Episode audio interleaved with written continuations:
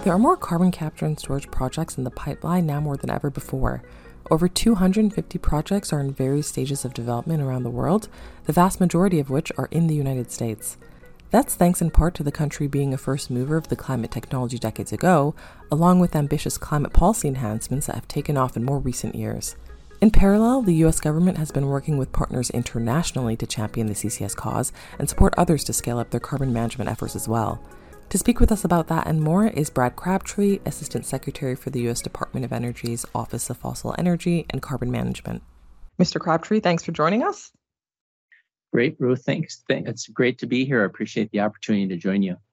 The United States is really uh, leading the way in terms of scaling up CCS projects to help tackle the, the climate challenge.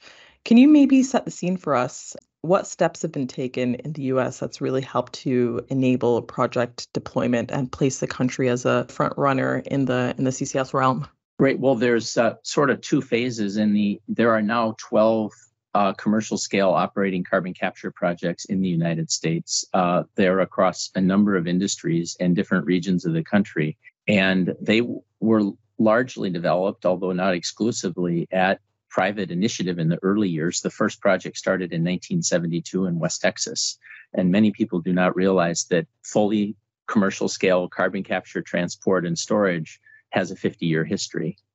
Um, some of that early effort was focused on the role that CO2 can play in recovering oil from existing developed oil and gas fields. And so there was a motivation years ago in the oil and gas industry to capture and inject CO2 for oil production, but over time they found that the CO2 was being geologically stored in the process.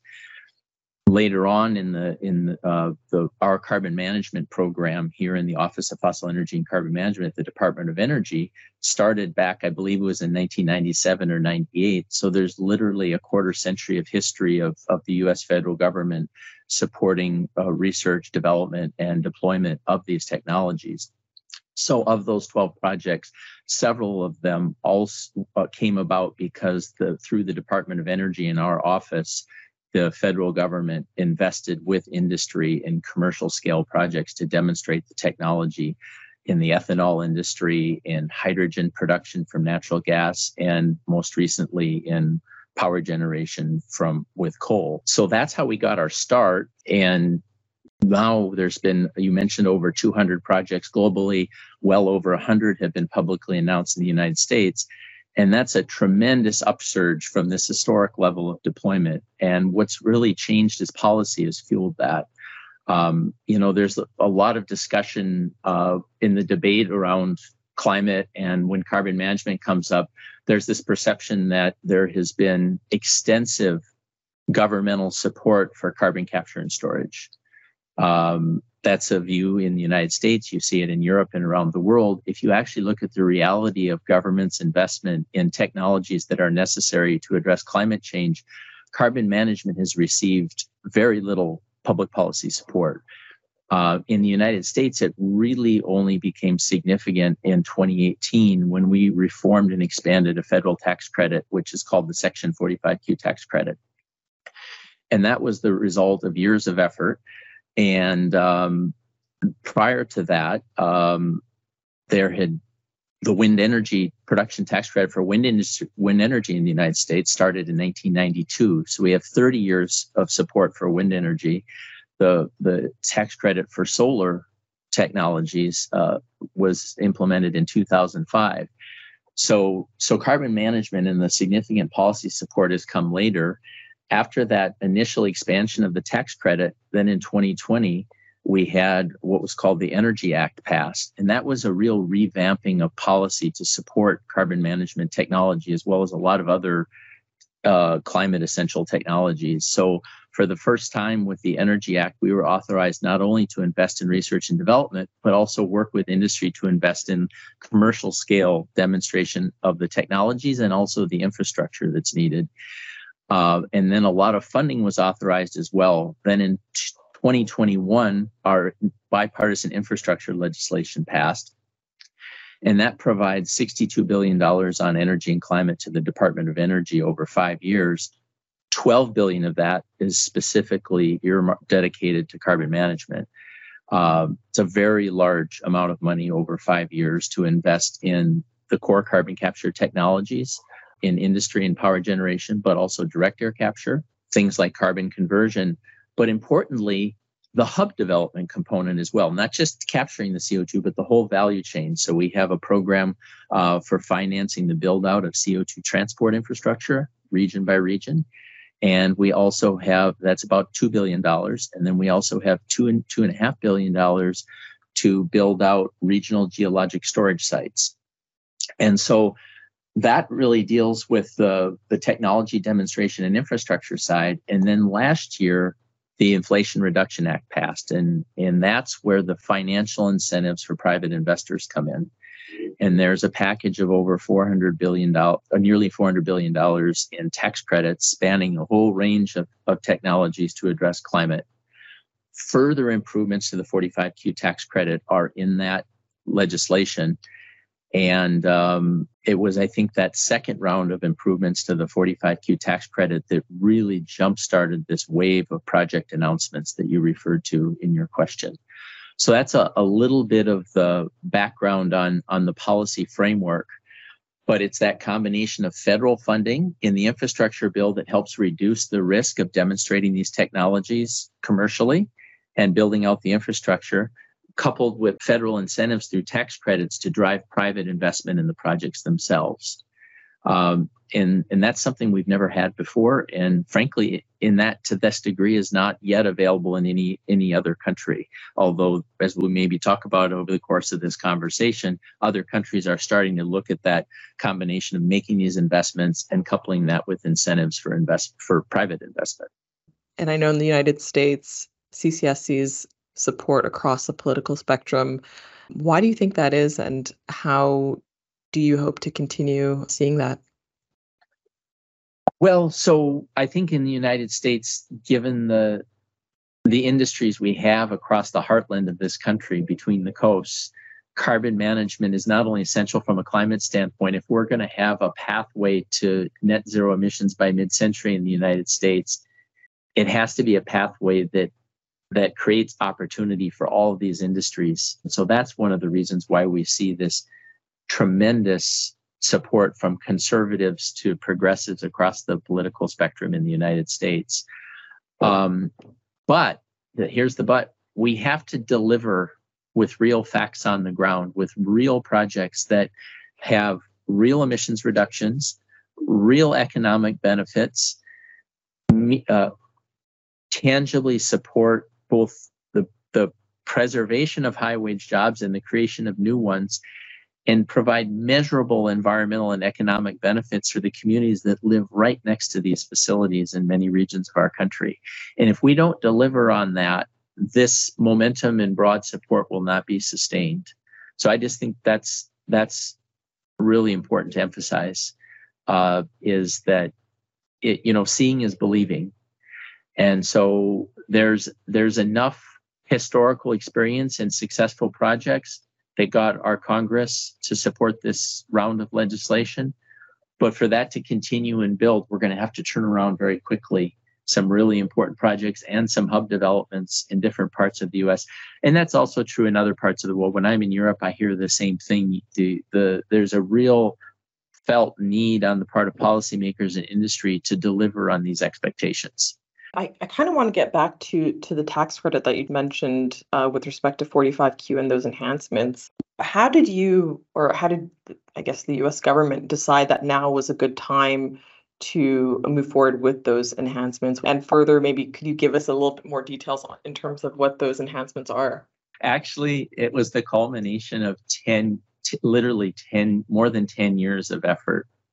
The first, the first work uh, with Congress to uh, to strengthen the 45Q tax credit started in 2011. And it literally took seven years to get to the first legislation that started to strengthen 45Q, but didn't go far enough. There wasn't enough financial value, and there were too many constraints on the use of the tax credit. So we saw some response in the market in terms of new projects starting to be developed, but it wasn't enough.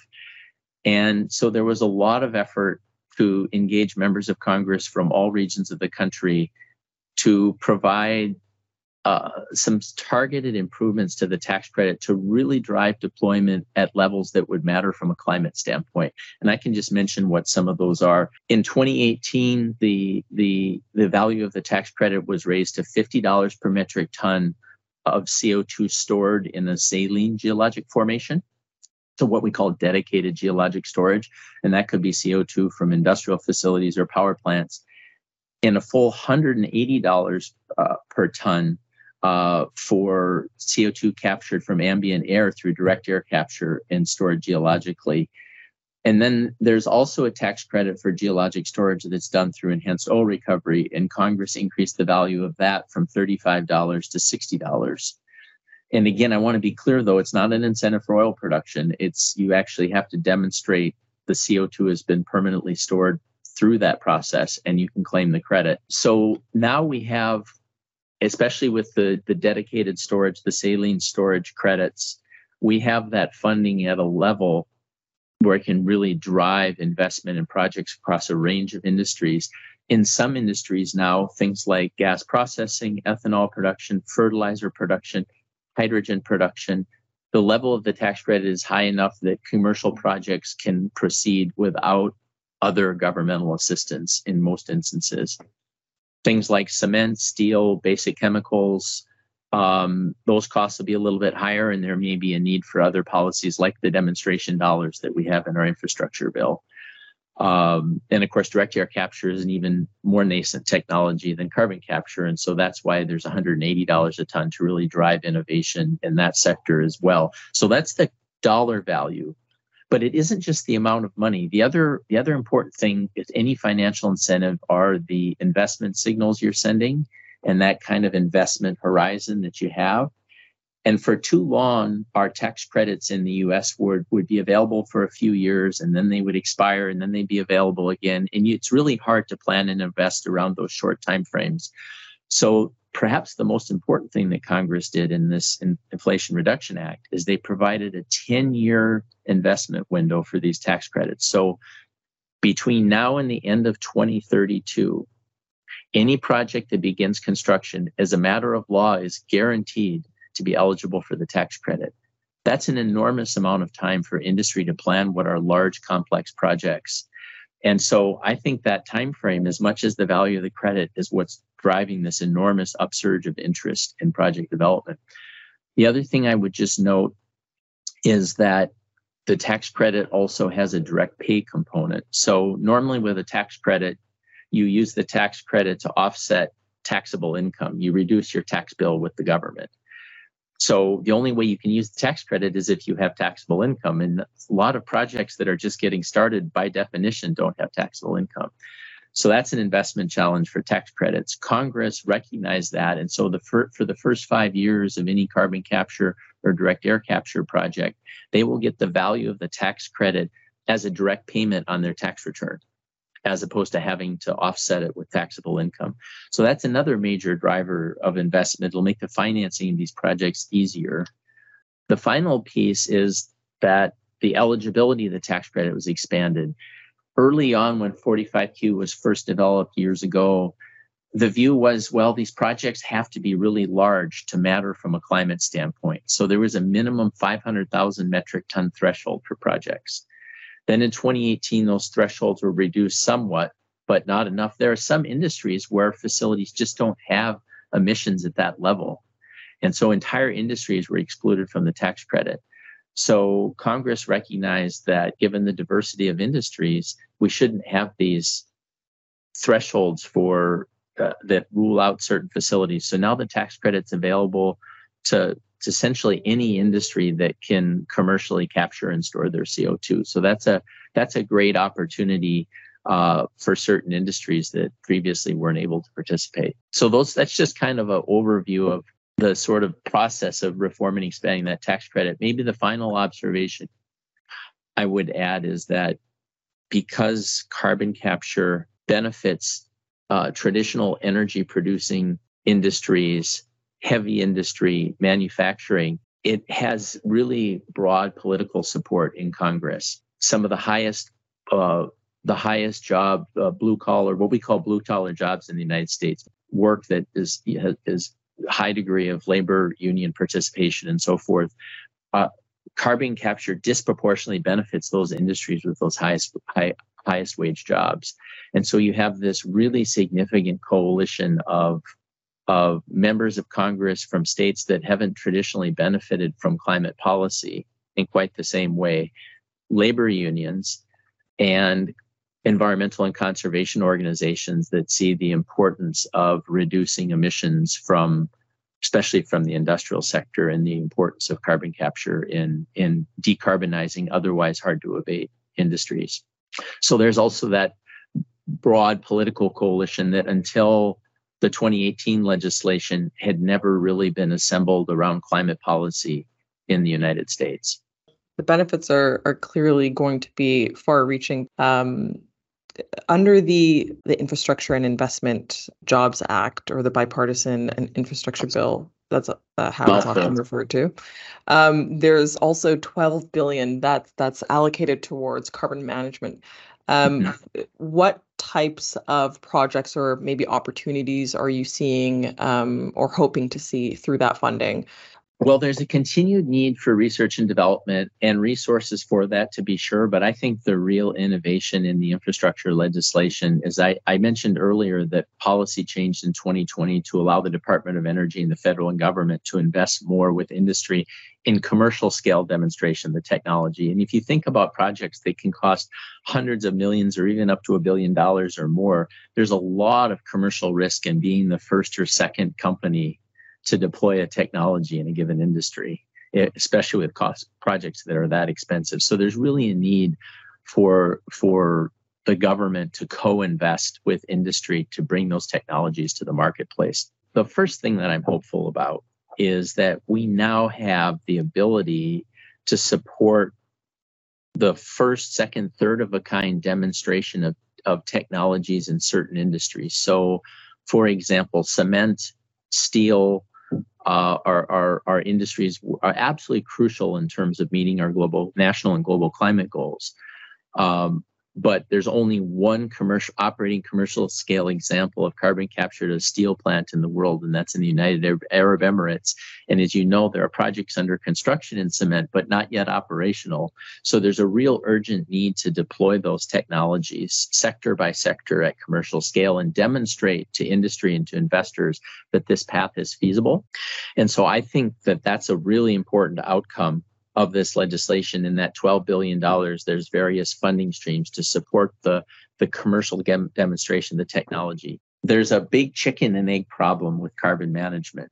Um, it's very hard to develop and finance a carbon capture project if you can't be confident that you'll have a, a, a opportunity available to transport and then ultimately geologically store that CO2. Similarly, it doesn't make a lot of sense to invest in in the permitting and development of a geologic storage site if you're unsure about the, that there'll be a supply of captured CO2 emissions available to store. Where's the business model? And so you really need the capture, the transport, and the storage to develop more or less in parallel. And that's really hard in the private sector. That's one of the reasons that there were so many false starts with carbon capture projects uh, and to a lesser degree geologic storage projects around the world because sometimes other parts of the value chain weren't coming together at the same time and it was very hard to finance as a result the the the really exciting part about the infrastructure law supplemented by the tax credits is you can have companies in different industries and different parts of this value chain can jointly proceed with their projects in a coordinated way and to the extent that we can as an agency we're trying to harness our funding to support that integration. So, for example, I mentioned the, the two and a half billion dollar geologic storage component of that 12 billion. We have a very clear strategy and policy that we are going to be supporting the development of regional geologic storage sites, region by region. We're requiring a minimum uh, storage potential of 50 million tons over a 30 year period. And that's just a minimum. We anticipate that many of these regional projects will each store hundreds of millions of tons of CO2 over their lifespan. If they don't serve multiple industries and infrastructure, we won't fund them. The whole point is that they need to be part of an emerging hub. And similarly, when we're getting applications for CO2 transport, we want to we want to see how that CO2 transport will be tied into multiple potential carbon capture facilities, ideally spanning more than one industry. And even even better connecting more than one geologic storage location. So the idea would be that over time, not only do you get hubs and clusters, but you get multiple forms of transport, multiple geologic storage sites, and multiple capture locations all in the same system so that it's more resilient, it's robust. And, and here's the key thing economies of scale. If companies and industries are sharing this infrastructure together, just like just like industry shares infrastructure on the grid today, you're reducing the overall costs for each market participant because of that shared infrastructure, those economies of scale. And so I'm hoping that 10, 15 years out, when we look back, we'll see that these policies have made carbon management a commercially available option for managing CO2 emissions at scale at every major region of the country. Uh, the point you make when it comes to t- tied to coordination, I think, is absolutely critical, both across industry but within governments as well. A few state leaders have already expressed their interest to leverage some of the the supports tied to the funding and 45Q and so on. We recently saw Colorado and, and Wyoming sign a MOU with the aim to work together to deploy CDR efforts. How important are these collaborations, and do you hope or expect to see more of it in the future? they're critical. Let me, before I answer the question about yeah. states, let me start by also just acknowledging that we're still figuring out how we can be better coordinated in our own implementation as a department, as the Department of Energy. How can we work across offices and across sectors with these different funding tools that we have? to to support a more integrated approach. So we're still learning ourselves. I want to be clear about that because this is not how this is not how our department functioned in the past. In fact, we created uh, an entire new office for infrastructure that is cross-cutting, and so we're trying to build into the very structure of our department this approach that you see hopefully reflected more and more on the ground. So, but but back to the states in the US system, the US is a very much federal system. The states play a really important role in carbon management. They regulate uh, the siting of most of the infrastructure. Uh, also, they need to, we have federal regulation for geologic storage, but states also have to have in the US system a, a regulatory framework as well before companies will be willing to invest in the development of geologic storage sites. So, um, you mentioned Wyoming and Colorado. I'm I'm actually from North Dakota, which is a, a you know a neighbor of, of Wyoming in the same what we call the Northern Plains region of the United States. My state of North Dakota was the first state uh, in in the United States get approval from our U.S. Environmental Protection Agency to permit geologic storage sites. Wyoming was the second state. Uh, Colorado doesn't yet have that authority from delegated from our, our federal environmental protection agency, but they've applied for it. And one of the interesting things about Wyoming, Colorado, Montana, and North Dakota is that they are already part of uh, kind of a historic carbon hub that evolved over time. You have CO2 pipelines that originate in Wyoming and span out to uh, northern Colorado, Montana in the border of North Dakota.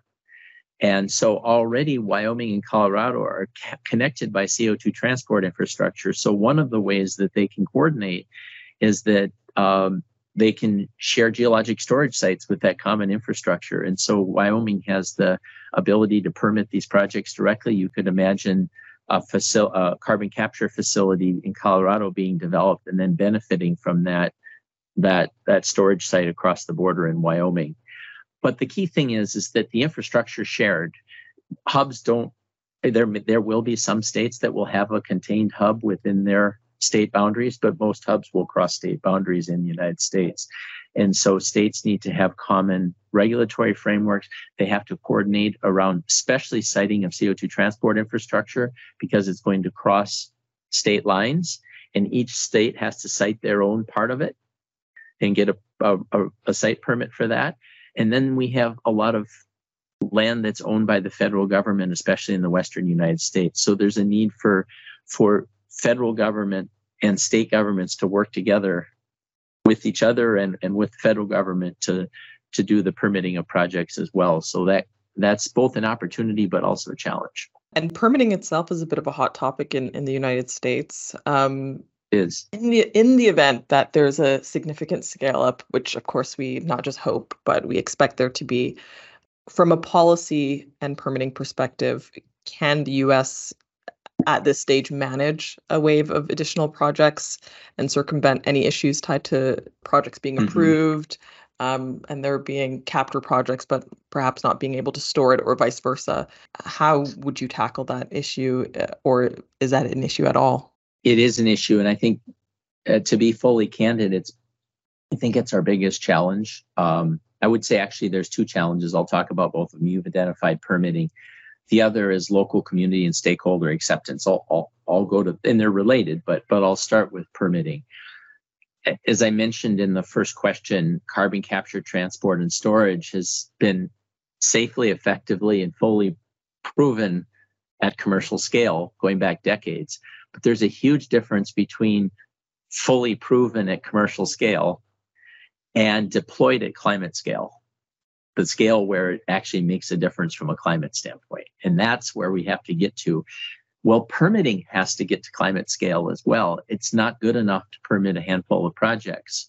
The scale of deployment we need for carbon cap carbon management to achieve the emissions reductions that the Intergovernmental Panel on Climate Change and the International Energy Agency and others say is necessary to, you know, stay within reach of 1.5 degrees and get to mid-century decarbonization. That's a lot of permitting, and it's a it's both the number of permits, but also the time frame within it, within which they get done. And we have the double time pressure in the United States. I mentioned how exciting this 10 year window is for projects that begin construction to be eligible for the tax credit. Well, if they can't get a permit, they can't get financed, they won't be constructed, and they can't enter commercial operation and can't claim the tax credit while it's still available. So the clock is ticking.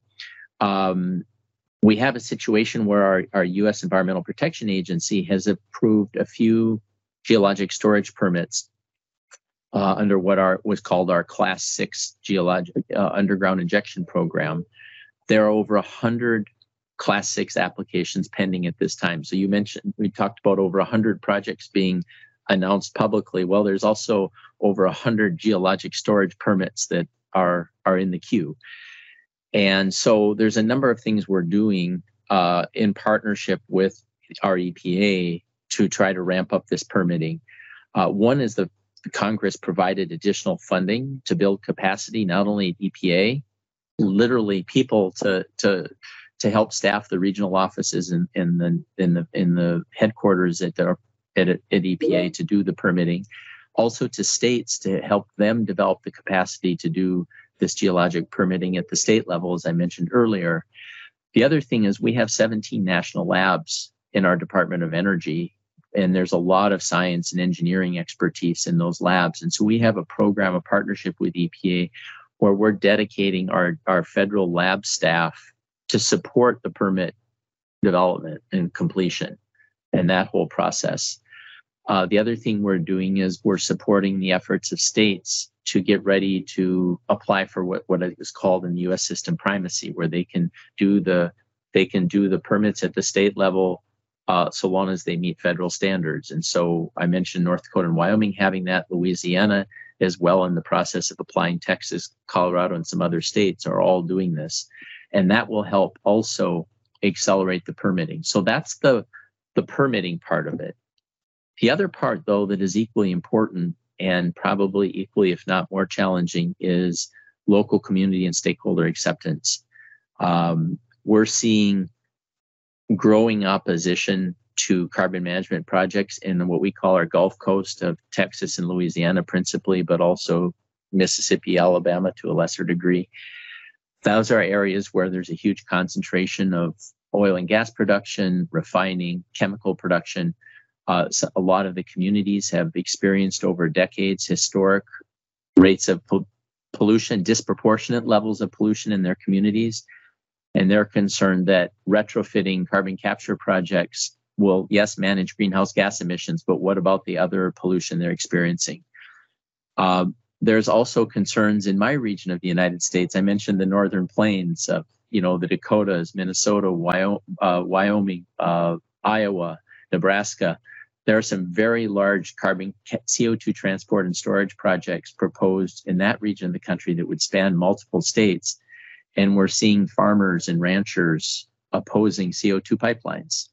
I would note that it's not just carbon management projects. I um, I have a ranch in North Dakota, and my very conservative rancher neighbors, um, where we have a number of wind farms in in in our immediate area.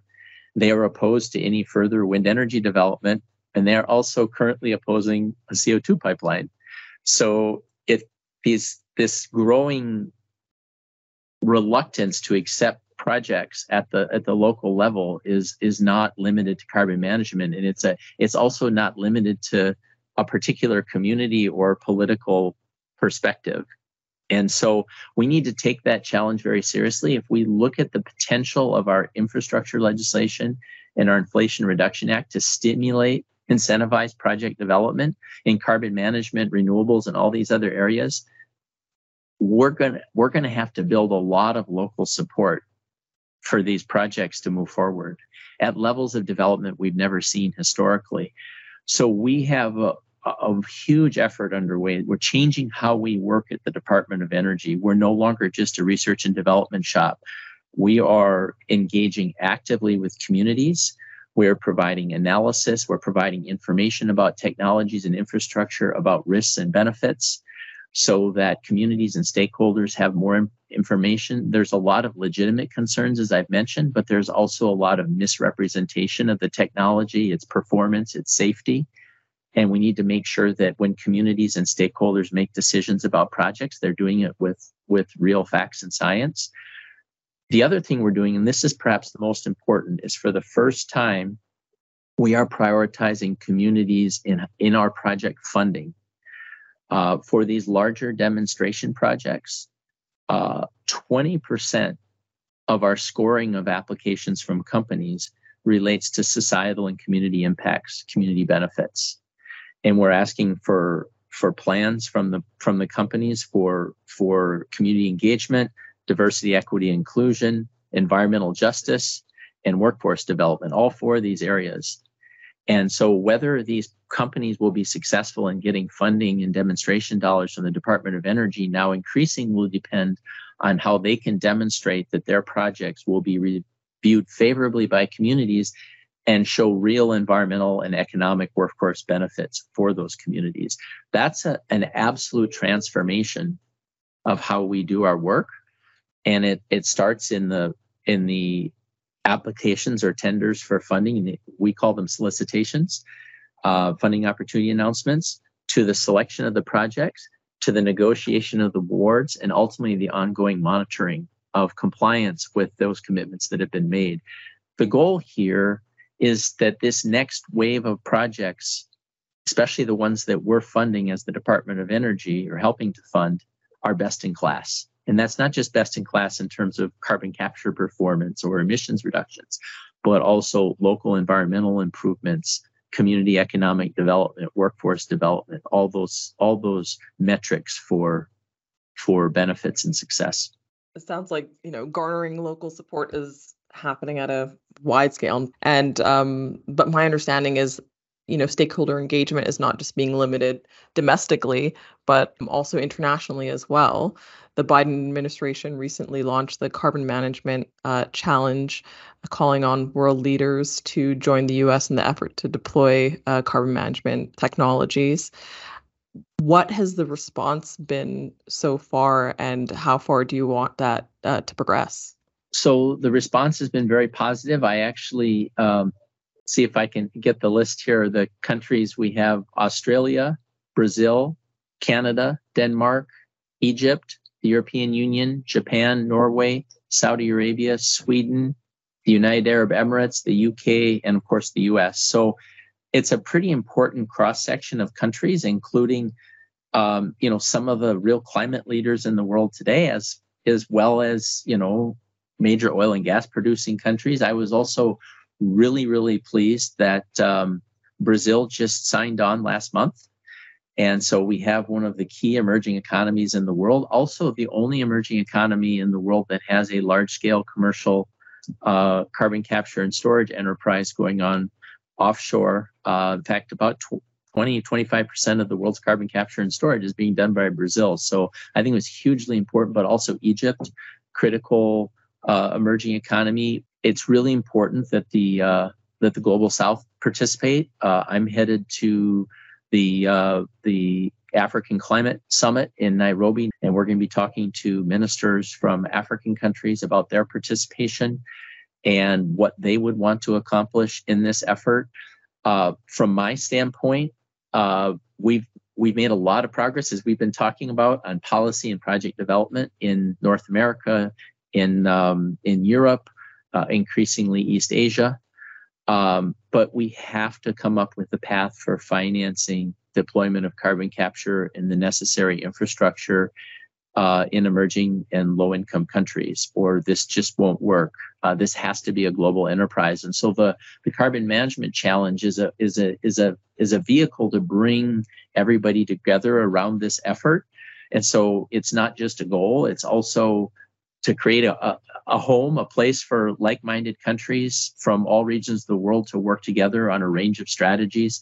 Uh, one of the things we're going to talk to the African countries about is a concessional finance work stream uh, within the carbon management challenge so that they can have a place at the table, which is essential. Um, I would just say that although we're, we've seen enormous progress in the level of awareness and support for carbon management globally, I mean, it's not only growing year by year, but but kind of month by month at this point.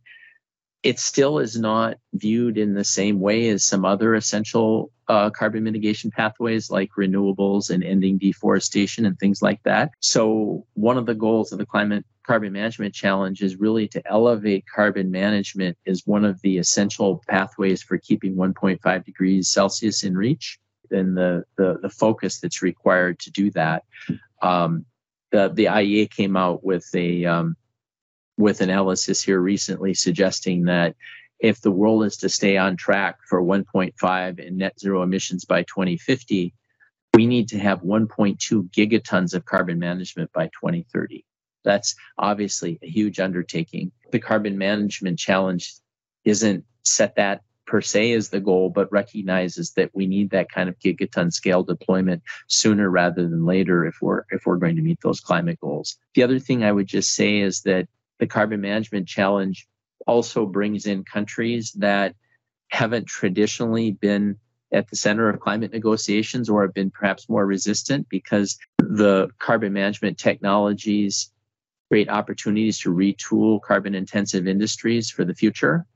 And I think that's attractive to a whole range of countries around the world that may that may not see as much opportunity in some of the other mitigation pathways. So I think this build this expands the tent uh, for global climate action. I, the final thing I want to say, and this is really really important, there's a debate suggest that's the suggestion that there's an effort underway to elevate carbon management or prioritize carbon management above other carbon mitigation strategies. That is not the strategy. The strategy is we need to with respect to renewables, ending deforestation, efficiency, and all these other pathways, we need to be doubling down on those and doing a lot more. At the same time, in a complementary way, we need to be uh, lifting up carbon management and providing more attention and resources as we continue to ramp up these these other efforts. With COP28 approaching, takes place in the United Arab Emirates in November. Is that an opportunity for for your team or the US government to maybe have conversations with the countries that perhaps that you're mentioning here um, and perhaps move the needle forward on the carbon management challenge um, or on other items tied to CCS? The answer is yes. Uh, we're having those conversations now, but but this is not a, a, a COP focused strategy. Um, we we were in Goa at the G20 and the, the clean energy ministerial meetings uh, focused on on uh, on the Carbon Management Challenge. Uh, I made a visit to uh, to Malaysia at the end of June and met with ministers from Southeast Asian countries talking about the Carbon Management Challenge. I mentioned we'll be in Nairobi as well. We see this as an ongoing effort, not culminating in the COP, but going beyond the COP, and and again creating a vehicle for countries that see carbon management as an essential part of how they meet their climate goals, working collectively to to mobilize resources and commitments. So, so I'd say yes, and is the is the answer to your question. Clearly, the United Arab Emirates is a host. They have commercial scale carbon capture projects already operating. They're one of the leaders in the world today. So they have a particular interest and expertise, and that region obviously has an interest in in carbon management. So so that is uh, it will definitely be a theme in that regard at the COP as well.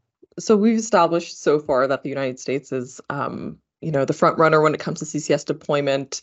But are there any CCS policy frameworks or or projects that you find compelling elsewhere abroad that's maybe worth mirroring? And if not mirroring, anything that you find notable?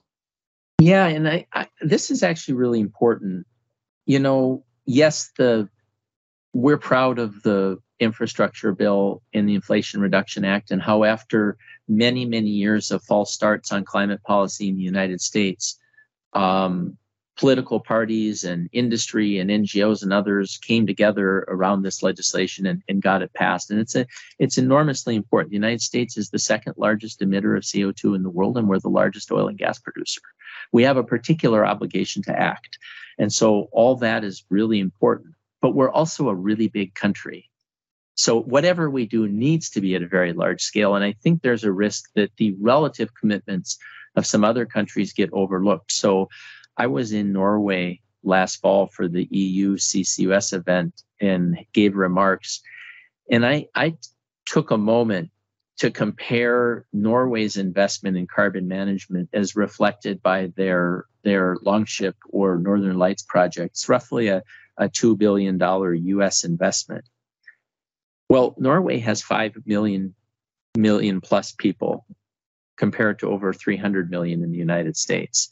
And I did the numbers before my speech and I I compared what if the United States were to make a relatively large commitment on a per capita basis to carbon management that would equal Norway's, we would have to spend 140 billion dollars we're, we're committing 12. So I think just really important to lay that out. Denmark, I haven't done the math, but Denmark has also on a per capita basis made enormous commitments and, and they're not the only ones So, so that's just, that doesn't get enough attention. I wanted to emphasize that. As far as the projects themselves, I just mentioned Northern Lights or the Longship project.